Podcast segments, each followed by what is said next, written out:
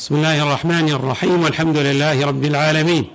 والصلاة والسلام على أشرف الخلق سيدنا ونبينا محمد وآله أجمعين الطيبين الطاهرين.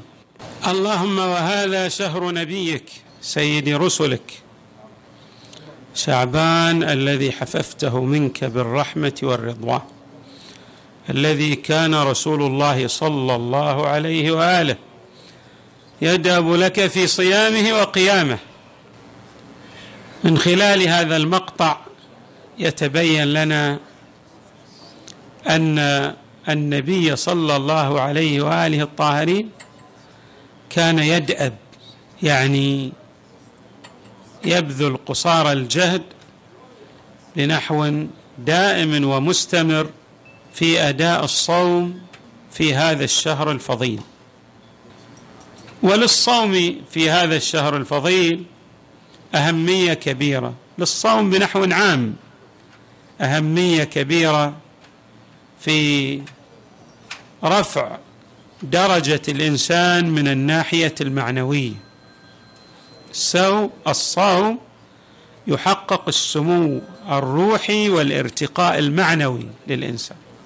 ولهذا أكدت الروايات الواردة عن المصطفى صلى الله عليه وآله وعن الأئمة من أهل البيت عليهم السلام على أهمية الصوم في هذا الشهر الفضيل. قبل أن أستعرض الروايات أذكر بحديث قدسي موجود في مصادرنا ولعله أيضا موجود حتى في مصادر العامة. هذا الحديث القدسي يقول الصوم لي وأنا أجزي به ويقرأ بقراءة أخرى وأنا أجزى به أي أنا جزاؤه. ولهذا المعنى أو هذه القراءة الثانية أعظم من الأولى لأن الله تبارك وتعالى يجعل ذاته المقدسة جزاء للصوم. وهذا في معاني كثيرة من جملتها هذا المعنى عبدي أطعني تكن مثلي. أنا جزاؤه يعني أجعله ماذا؟ يقول للشيء كن فيكون. أوصله إلى هذه المرتبة العالية. طبعا هذا لا يتحقق لكل أحد ولكن بالتأكيد الصوم هو الطريق الأمثل والأفضل للوصول إلى الدرجات العالية والرتب السنية. اذا أنا أجزى به له معاني متعددة ذكرت واحدا من المعاني. لماذا الصوم له هذا الثواب الذي سنذكر بعضا من الروايات التي تشير إلى أهميته؟ لماذا كل هذا الثواب للصوم؟ هناك أقوال نظريات آراء في الصوم. منها من هذه الآراء أن الصوم عبادة يصعب دخول الرياء فيها. يعني ممكن الواحد يقوم يصلي يركع الركعات شوفه مثلا يرائي فيه يريد أن يري الناس أنه يصلي فيشوفونه. يمكن يتخشع في صلاته يخشع من أجل أن يرى أنه ماذا؟ خاشع. صوم ما ترى يعني ما في هذا ما تقدر تقول. طبعا يقدر الإنسان يرائي بصومه من ناحية أخرى. مثلا يتحدث يقول أنا صائم مثلا. بين للناس أني أنا صائم. كل ما ساله واحد يقول له ترى أنت والله أنت خوش آدمي بعد. إنسان طيب يقول بعد وأنا صايم. ممكن إنه يرائي الإنسان بالصوم لكن في الأعم الأغلب يصعب دخول الرياء في الصوم. وقيل هذا هو الوجه لما ورد في الحديث القدسي الصوم لي وأنا أجزي به لأنه العبادات الأخرى يمكن أن يراء بها بخلاف الصوم. وقيل أيضا إن المعنى لقوله تعالى الصوم لي هذا حديث قدسي قلنا هذا قول الله يعني مروي عن الله مو وارد في القرآن بس وارد في الأحاديث القدسية. المعنى الآخر لقوله تعالى الصوم لي وأنا أجزي به هو أن سائر العبادات مثل الصلاة الزكاة دفع الأموال كل هذه العبادات ممكن أن تصرف لغير الله. يعني ما من عبادة إلا ويمكن أن تصرف لغير الله. بس الصوم هكذا قيل. قال بعض المفسرين هكذا. الصوم ما يمكن أن يصرف لغير الله. شو يريد لك غير الله يقول لك تعال صم لي شو يستفيد من صومك؟ ثم لا يمكن أن يكون عليك رقيبا حسيبا. ما يقدر. ما يقدر يرقب العباد إلا رب العباد. فإذا قيل هذا المعنى. المعنى لأن الصوم لا يمكن أن يصرف إلا لله فورد فيه هذا المعنى الصوم لي وأنا أجزي به. طبعا هذا المعنى أنا أراه غير صحيحه ليش؟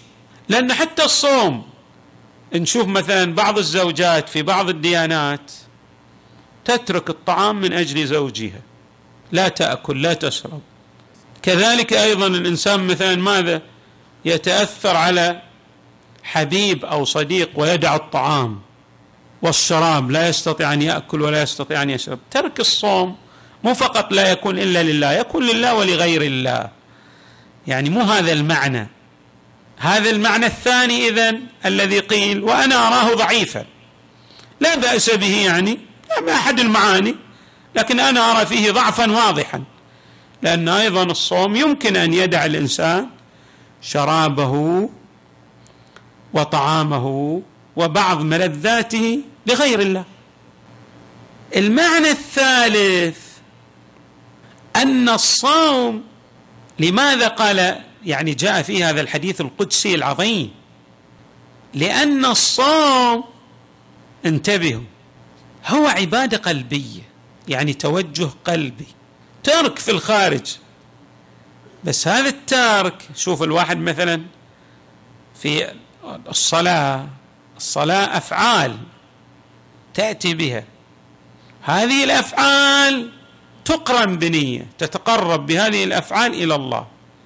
هذا ترك قلبي يعني فعل يتمحض في الجانب الجوانحي. قيل أيضا إن هذا المعنى التمحض في الجانب الجوانحي هذا هو السبب الذي من أجله جاء هذا الحديث القدسي الهام والعظيم الصوم لي وأنا أجزي به. وقيل غير ذلك من الأقوال. لا يهمنا أي الأقوال صحيح أي الأقوال ضعيف. المهم أن الصوم هو عبادة من العبادات التي تترتب عليها آثار عظيمة.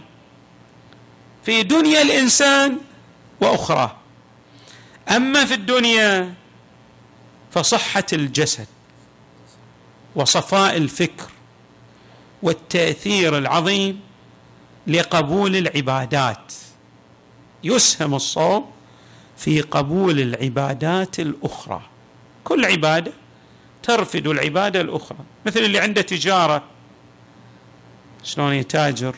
تصير بعض أنماط تجارته تسهم في رفض تجارته الأخرى. وهكذا من يمارس مثلا نوعا من الرياضة أو انواعا متعددة كل نوع من الرياضة يقوي الجانب الآخر.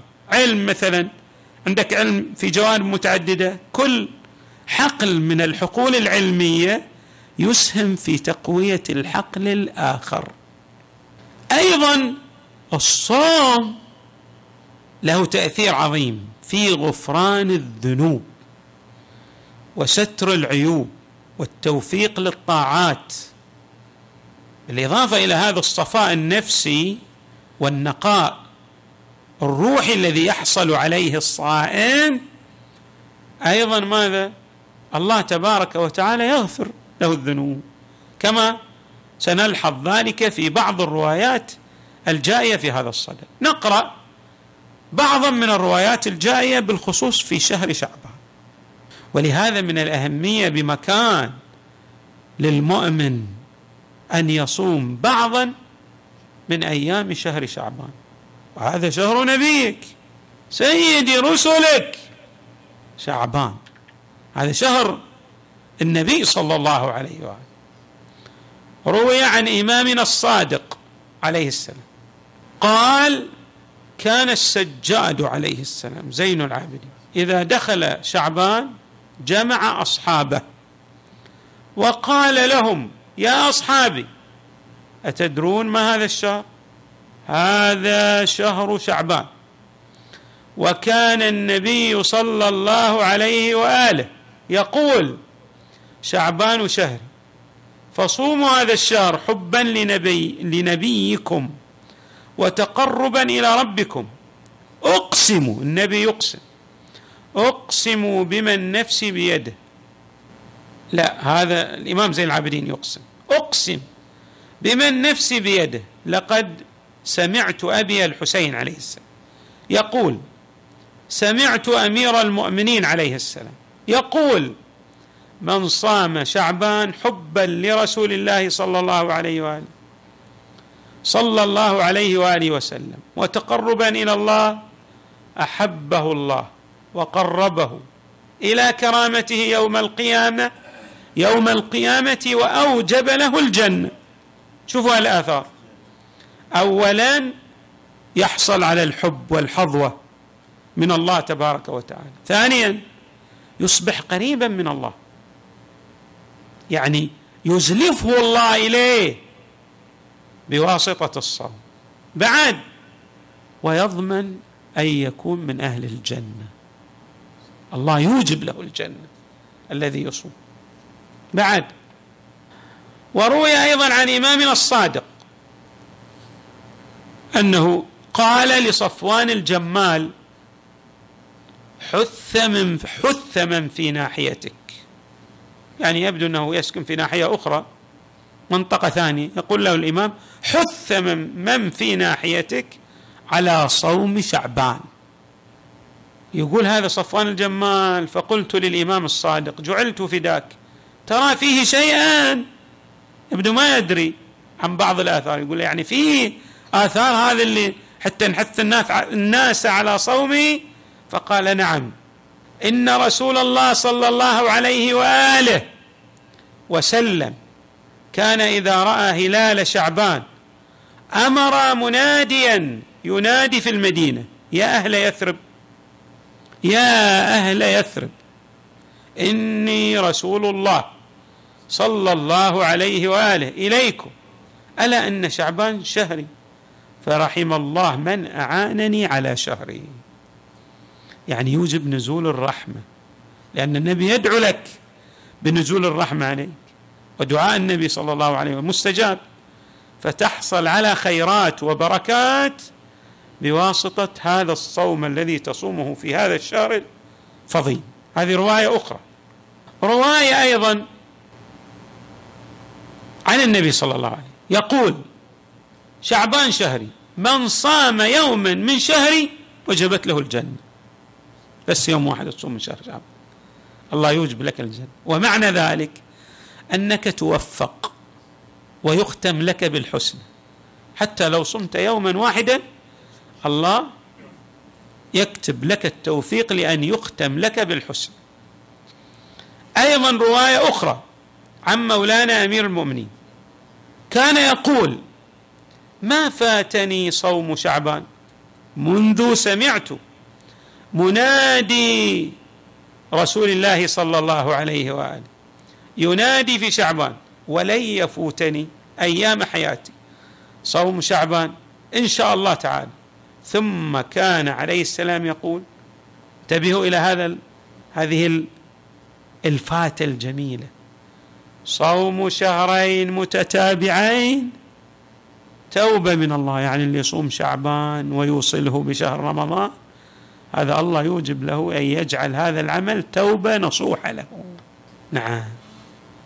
وروي أيضا في هذا الصدد عن مولانا الصادق عليه السلام. هذا حديث عظيم.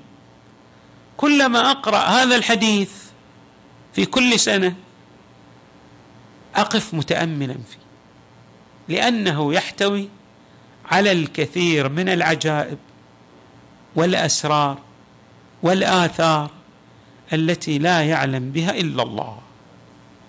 فيه آثار عظيمة جدا لا يعلم بها إلا الله تبارك وتعالى. سأقرأ هذا الحديث.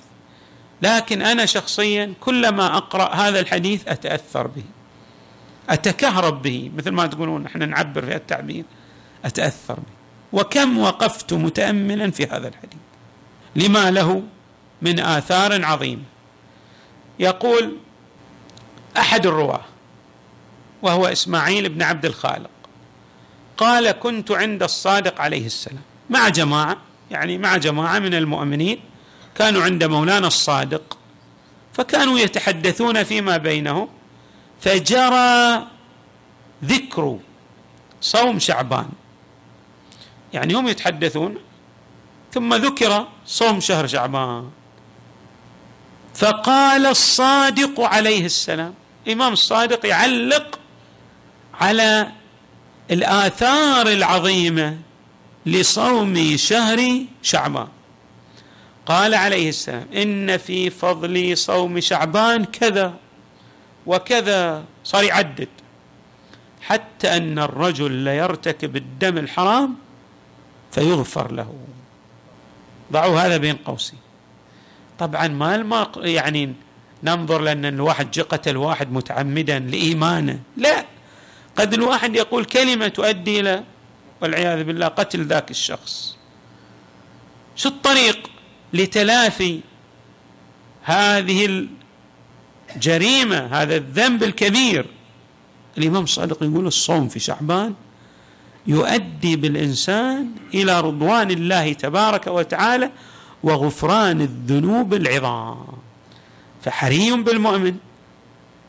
إذا استمع إلى هذه الأحاديث أن يأتي بصوم ولو يوم واحد من شعبان. يعني لا يفوته هذا الأجر العظيم والثواب الجزيل من الله تبارك وتعالى. وما أعده الله للصائمين المتقين الصالحين الموالين لمحمد وآل محمد.